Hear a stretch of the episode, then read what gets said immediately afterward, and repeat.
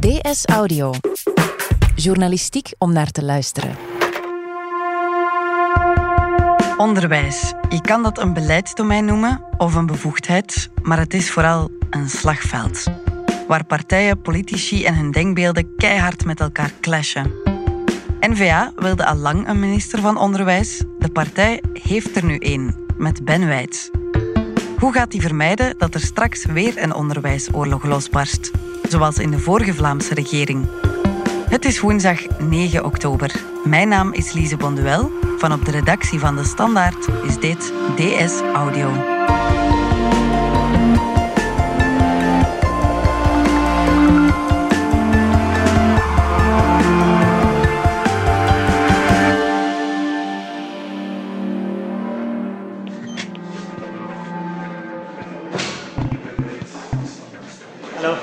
Stijn Kools. Stijn Kools, Hallo. Simon Grimonpré, Hey. allebei binnenlandjournalisten bij De Standaard, gespecialiseerd in onderwijs. Ja. De Vlaamse ministers zijn aan hun eerste werkdagen bezig en dat zijn typisch communicatiemomenten. Die manier zien we soms nog eens op daglicht. Momenten waarop ze de pers te woord staan. Je weet toch dat we die van Nieuwsblad ook al gezien hebben. Hè? En jullie gingen bij de nieuwe minister van Onderwijs langs, Ben Wijts. Is die lift dat we gaan moeten nemen. eh. Ah, alleen in de lift mogen zitten wij tegen met uw boekentas. Ja. ja, dat was eh, donderdag op eh, zijn kabinet op het Martelarenplein. En er hing er toch een beetje een, een vreemde sfeer. Eh, er stonden verhuisdozen klaar in de hal. Eh, we zaten voor een, een zichtbaar vermoeide minister. Dus eh, we hadden een beetje het gevoel van... We zitten niet tegenover de minister van Mobiliteit meer. Mhm, Ja, want dat was zijn vorige job. Ja, en we zaten eigenlijk ook niet echt tegenover de nieuwe minister van Onderwijs. Ja, Ben Wijts was ook nog maar 24 uur bezig. Ik zweer getrouwheid aan de koning, gehoorzaamheid aan de grondwet en aan de wetten van het Belgische volk. Proficiat. Had hij eigenlijk al iets kunnen doen? Ja, nog niet zoveel. Hij was ook nog niet helemaal ingewerkt. Hij had finesses nog niet helemaal onder de knie. Maar de VLOR, de Vlaamse Onderwijsraad, was eh, daarnet, net voor het interview, eh, had hem wel al een boekentas voor de eerste schooldag afgegeven. Dus direct om, eh, om goed te kunnen starten, denk ik. Veel mensen waren toch wel verrast dat Ben Wijts de portefeuille voor onderwijs kreeg. Want er gingen lang geruchten dat het Theo Franke zou worden. Ja, de voorbije maanden viel toch wel op dat Theo Franke zich, zeker op Twitter, enorm profileerde op, op die onderwijsdossiers. En dat past natuurlijk binnen die strategie van NVA om, om heel dat domein naar zich toe te trekken. Wij hebben als eh, partij hadden we heel duidelijk de ambitie geformuleerd om het beleidsdomein onderwijs om dat te mogen bestieren. Nu eh, ging Theo Franke minister worden.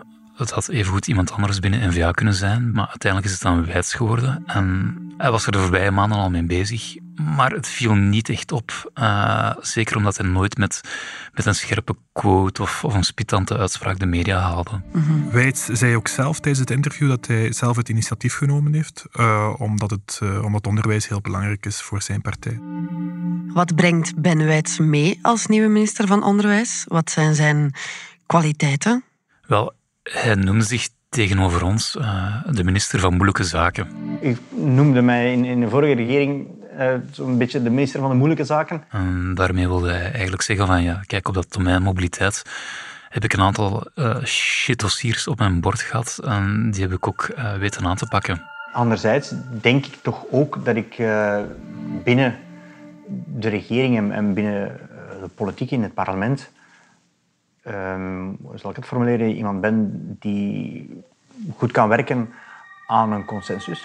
Eh, ik denk bijvoorbeeld aan de Oosterweelverbinding. Dat ten dode was opgeschreven. Hij zegt van ja, kijk, ik heb eh, de diplomatieke skills gehad, en ik heb de emotionele intelligentie gehad om dat dossier tot een goed einde te brengen. Hetzelfde met eh, het Zaftingendok en een oplossing voor doel. Daar zijn we toch ook in sla- in geslaagd om dat terug vlot te trekken op basis van enige diplomatie en vooral veel EQ-waarden.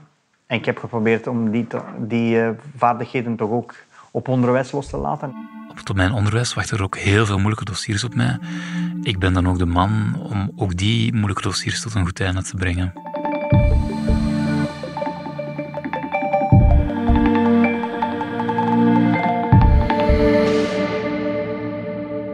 Heb je het gevoel dat hij beseft hoe moeilijk zijn taak zal zijn? Want ja, onderwijs is wel echt een heel zware portefeuille natuurlijk. Ja, zeker. Onderwijs is een van de belangrijkste portefeuilles eh, van alle ministers met een budget van 13,2 miljard. Dat is ongeveer iets minder dan een derde van het totale Vlaamse eh, budget. En het is natuurlijk ook een, eh, een departement waarover heel veel gedebatteerd wordt en waarvan een heel aantal mensen menen dat ze een crisis verkeert, of al sinds dat het Vlaamse onderwijs een crisis beleeft. Ja, Ben Wijt zegt ook dat zijn partij de ambitie had om een onderwijsminister te leveren. Waarom was dat zo?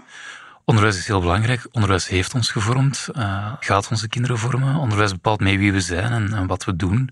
En dat is niet alleen op individueel niveau belangrijk, maar dat is, dat is belangrijk voor heel de maatschappij. Um, hersenen zijn de belangrijkste grondstof die we in Vlaanderen hebben. En we zijn er altijd heel goed in geweest. En NVA maakt zich nu zorgen dat we niet meer met de beste gaan mee kunnen. Uh, en door die portefeuille onderwijs te claimen, door die veilig te stellen, willen ze eigenlijk ervoor zorgen dat Vlaanderen niet achterop geraakt. En tegelijkertijd, en dat is natuurlijk goed bekeken, hebben ze nu ook een belangrijke stem in hoe we die Vlaamse identiteit vormgeven vanaf jonge leeftijd. Ben Wijts gebruikt in het interview ook een paar keer het woord um, uitdaging. Waarom is dat beleidsdomein van onderwijs precies zo uitdagend? Ja, in de eerste plaats omdat het een enorme tanker is uh, die van richting moet veranderen. Het gaat over uh, meer dan 1,1 miljoen leerlingen in het, uh, in het basis- en het secundair onderwijs, meer dan 250.000 studenten in het hoger onderwijs en meer dan 180.000 leerkrachten. Dat is dus een enorme tanker. En bovendien, ons onderwijs is nogal versplinterd. Dat komt omdat wij hier in Vlaanderen en België een vrijheid van onderwijs kennen.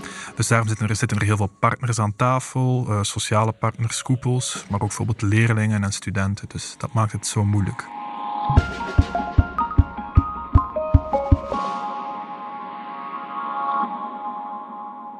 Toen minister-president Jan-Jan Bon zijn regering vorige week voorstelde, was het eerste wat hij over onderwijs zei. We gaan resoluut voor onderwijs van topkwaliteit. Over die kwaliteit was de voorbije maanden wel veel te doen, hè? Ja, absoluut. Uh, er zijn de voorbije jaren zelfs een, aantal onderzoeken gepubliceerd geweest die peilen naar de kwaliteit van, van het Vlaamse onderwijs. En daar kwam toch uit naar voren dat we het minder goed doen dan, dan pakweg 10, 15 jaar geleden. Um, begrijpend lezen is daar is echt een alarmsignaal afgegaan. Daar doet het echt niet zo heel goed meer in. Maar bijvoorbeeld ook wiskunde, waar dat we toch altijd internationale top in waren. Mm daar blijven we goed in, maar um, we verliezen daar toch enig terrein. En dat maakte natuurlijk dat uh, Hilde Krevits, onze minister van Onderwijs, uh, enorm in het defensief was gedrongen. Uh, hoewel natuurlijk uh, de oorzaak van die kwaliteitsdaling niet te herleiden zijn tot haar figuur of tot een maatregel die zij genomen zou hebben. Uh, de klad is erin geslopen en ja, is erin gebleven. Mhm. En daar is heel die discussie eigenlijk over gegaan. Ja, dat was de laatste discussie, maar ook daarvoor is er al enorm veel gedebatteerd daarover. Waarom ligt dat politiek zo gevoelig? Onder minister Kervits zijn er een aantal uh, belangrijke dossiers op de tafel gekomen, zoals de hervorming van het secundair onderwijs, maar ook de nieuwe eindtermen.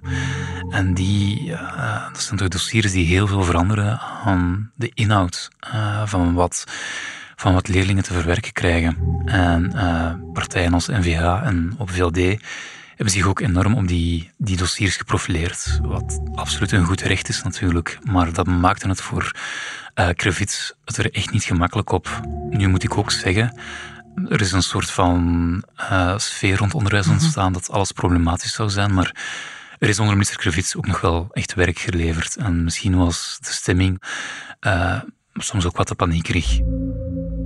Er is in ieder geval heel veel over gedebatteerd geweest.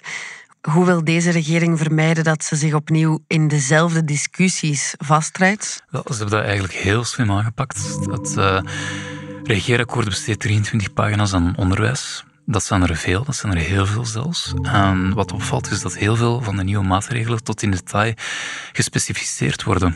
Um, heeft eigenlijk een checklist meegekregen en die moet hij nu maar beginnen afvinken. En dat laat weinig ruimte voor improvisatie en weinig ruimte voor improvisatie laat natuurlijk ook weinig ruimte om accidenten uh, te doen. Laten we het eens heel concreet maken. Waar wil de nieuwe Vlaamse regering met onderwijs nu naartoe? Wel, ze hebben het zelf gekaderd als vijf uitdagingen. Namelijk kwaliteit, lerarentekort, capaciteit, begeleiding en vijf, hervorming over onderwijs. En tijdens het interview werd ook heel duidelijk dat taal, de Nederlandse taal, heel belangrijk wordt de komende legislatuur. Dat is het, het kader waarbinnen alle andere kennis wordt verworven. En als je die kennis ontbeert van in het begin, begint dan zelfs niet aan al de rest. Dus dan zeggen we, oh, stop, stop. Uh, als je niet genoeg kennis hebt op, op vlak van Nederlands, ga niet verder.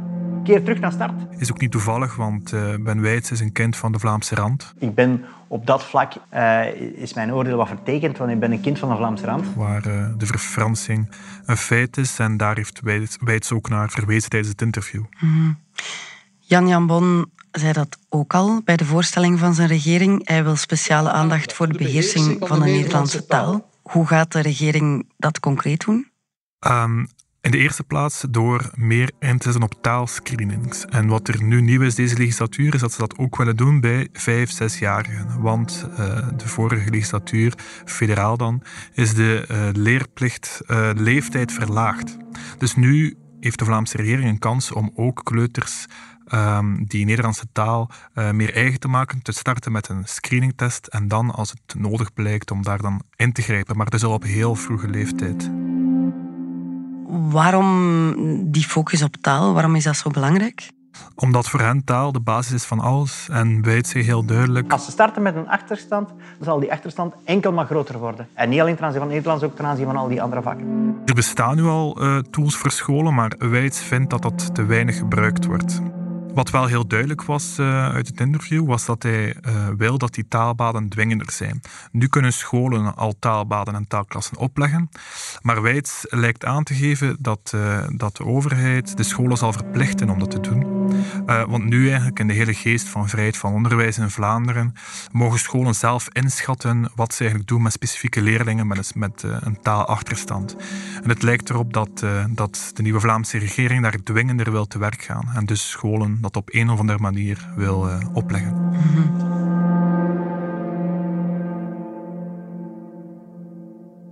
Dus taal, uh, de kennis van het Nederlands, is een rode draad. Zijn er zo nog rode draden? Wat natuurlijk ons ook is opgevallen, is de focus die, uh, die op leerkrachten uh, wordt gelegd. Um, het, lerarentekort is een belangrijke discussie die zeker de afgelopen maanden regelmatig terug opnieuw is opgeflakkerd. Um, scholen smeken om nieuwe, kwalitatieve, goede leerkrachten om hun leerlingen op te leiden. En we zien wel dat de regering uh, nu ook stappen zet om die leerkrachten te zoeken en aan te trekken. En wat ze bijvoorbeeld gaan doen, is uh, zich focussen op de zijinstromers. Dat zijn mensen die al ergens anders aan de slag zijn, maar die ze nu ook uh, naar het onderwijs willen halen. Bijvoorbeeld een goede boekhouder die zich laat heropleiden tot een heel goede wiskundeleerkracht. En waar in het verleden al wel eens een probleem was van ja, qua verloning, qua compensatie van zijn, zijn gewerkte jaren.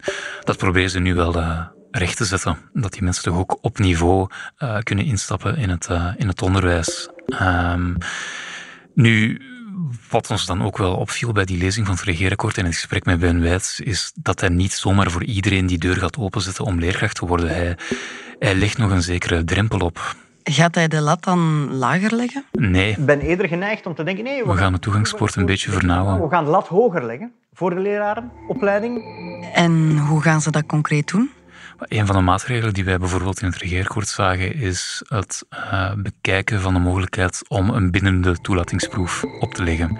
Dus dat uh, leerlingen uit zesde middelbaar of, of ouder die geïnteresseerd zouden zijn om uh, in die leerkrachtopleiding in te stappen, dat zij verplicht een proef zouden moeten maken om hun kwalificaties te bewijzen. Maar gaan er op die manier niet juist minder leraren instromen? Dat zal nu moeten blijken, denk ik.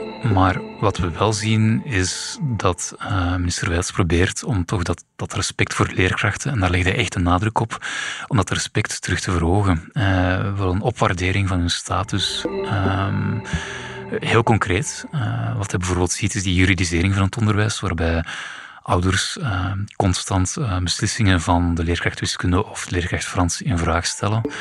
En dat gaat zelfs zo ver dat ze een advocaat in de arm nemen en daarmee, daarmee verder gaan. Um, en nu zegt Wijs van ja, ik, ik wil eigenlijk een einde stellen aan zo'n dingen. En stellen ook een aantal maatregelen voor om dat te doen. Bijvoorbeeld door uh, clausules in, een, eh, in de schoolagenda en het schoolreglement op te nemen. Uh, en dat maakt toch wel dat die leerkrachten zich minder, minder bedreigd zullen voelen en meer het gevoel zullen hebben dat ze hun job kunnen doen. Ja. Tweede maatregel is bijvoorbeeld ook de planlast die hij wil verlagen. Dus leerkrachten klagen echt wel over de vele formulieren en paparassen uh, die zij moeten invullen. Uh, Mr. Wijs heeft gezegd van ja, kijk, we moeten daar komaf mee maken. En hoe hij precies dat gaat doen, uh, ook dat gaat moeten blijken. Maar een van zijn ideeën was om een meldpunt voor planlast in te richten. Hmm. Waarbij ik dan denk dat dat nog tot meer planlast gaat leiden. Maar ook dat zal moeten blijken.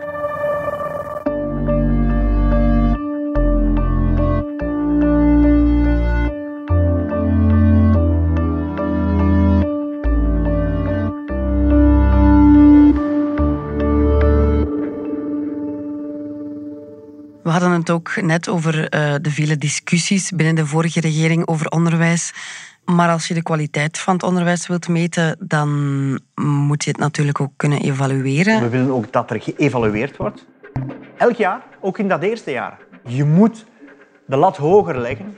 Je moet kinderen en hun talenten uitdagen.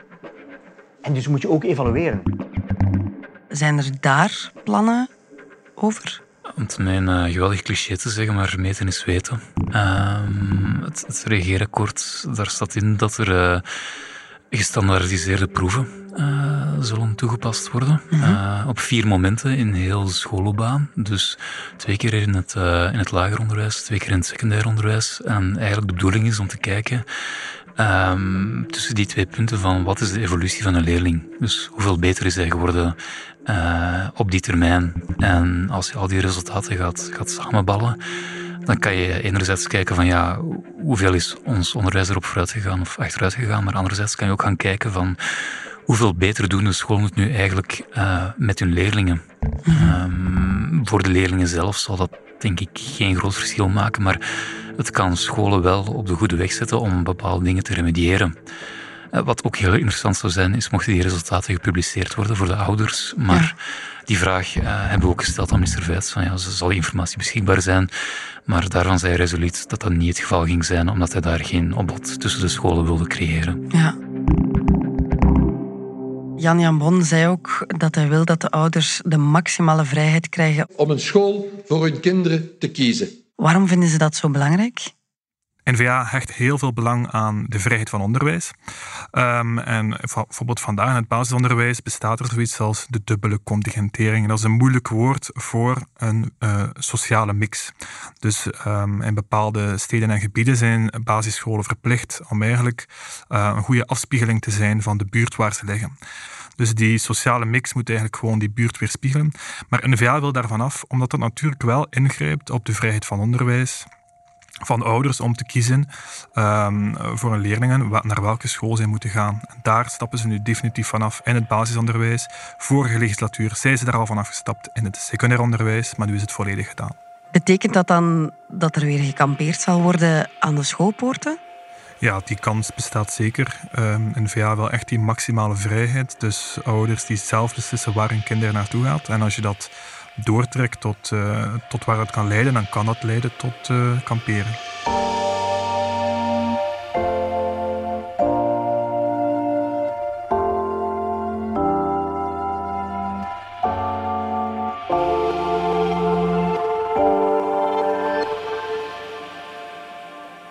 Onderwijs heeft al bij zo goed als elke partij gezeten. Met Ben Wijts komt er voor het eerst een Vlaams nationalist op onderwijs. Waaraan zal dat te merken zijn? Wel, ik denk nu niet dat we iedere ochtend, of dat leerlingen niet iedere ochtend getrouwheid aan de Vlaamse vlag zullen moeten zweren. maar uh, we zien bijvoorbeeld wel uh, de voorbije maanden heel de discussie over de kanon. Uh, van de Vlaamse cultuur, waarin dat eigenlijk leerlingen een aantal bouwstenen aangereikt krijgen om die Vlaamse cultuur beter te leren kennen. Uh, dat geeft natuurlijk heel concreet invulling aan die Vlaamse identiteit. Uh, welke dingen daarin gestoken worden. Is dat Eddie Merckx? Is dat Hugo Claus? Uh, zijn er nog andere dingen die erin aan bod komen? En in het regeerakkoord wordt die kanon ook expliciet aan onderwijs gekoppeld. Heeft Ben Wijts daar al plannen over? Een heel goede vraag, die wij hem dan ook gesteld hebben. Wat moet er voor u zeker in? Maar uh, we merkten dat we hem daarmee wel in het defensief drongen. We gaan over naar de volgende vraag. Dat, uh... Hij begon te lachen en hij ketste de vraag eigenlijk af. Hij wil het er niet over hebben. Goeie poging. En dat toont denk ik ook wel um, hoe moeilijk dat die discussie ligt. Ja, want anders zou ik mij al direct gaan mengen in het... Uh... ja. Zullen leerkrachten voelen dat er een andere minister van Onderwijs is? Dat zal denk ik de komende maanden moeten blijken. Um, minister Wijts heeft natuurlijk wel een aantal heel grote dossiers op zijn bord uh, gekregen. Ja, het loopbaanpact uh, is toch steeds niet afgerond. En dat bepaalt toch uh, hoe de carrière van een leerkracht eruit gaat zien. Hoeveel uren er gewerkt moeten worden per week, bijvoorbeeld, zit daarin. Um, en minister Wijts is natuurlijk minister. Minister is een belangrijke positie, maar in het onderwijs zijn er ook nog de koepels, zijn er ook nog de vakbonden, zijn er ook nog de scholen. Ja, en de leerkrachten zelf. Dus de verandering gaat niet enkel van de minister komen. En of de leerkrachten het zullen voelen, dat gaat moeten blijken, maar dan gaan er heel veel neuzen in dezelfde richting moeten staan. Ja. En hoe zit het met de leerlingen zelf en hun ouders? Ja, ik denk dat leerlingen dit wel zullen voelen. Zeker in het uh, basis- en secundair onderwijs uh, komen die gestandardiseerde proeven. En ook niet te vergeten, in het basisonderwijs en in het tweede en de derde graad secundair onderwijs komen er nieuwe eindtermen, dus wat leerlingen moeten kennen. En die worden aangescherpt. Dus dat zullen leerlingen vermoedelijk wel op termijn uh, voelen. En ook deze podcast hebben we niet gehad over het hoger onderwijs. Daar zullen studenten het zeker voelen, want er komt een zachte knip tussen de bachelor en de master. Je moet voor een aantal vakken slagen in het, na het eerste jaar. Dus dat wordt ook allemaal uh, moeilijker. Die toegang wordt iets uh, nauwer door uh, verplichte, maar niet bindende oriënteringsproeven. Dus de studenten in het hoger onderwijs zullen het zeker voelen. Goed, Stijn Kools en Simon Grimont-Pré, dankjewel. Graag gedaan. Dankjewel, Lise. Dit was DS Audio. Wil je reageren? Dat kan via dsaudio.standaard.be. In deze aflevering hoorde je Simon Grimonpré, Stijn Kools en mezelf, Lise Bonduel. Ik deed ook de redactie samen met Fien Dille. De eindredactie gebeurde door Wouter van Driessen. Brecht Plasgaard deed de audioproductie. Brecht schreef ook de muziek die je hoorde in deze podcast. Chef audio is Wouter van Driessen.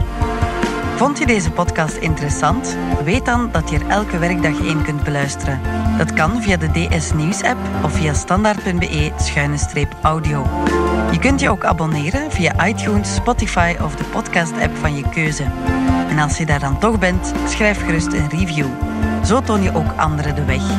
Morgen zijn we er opnieuw.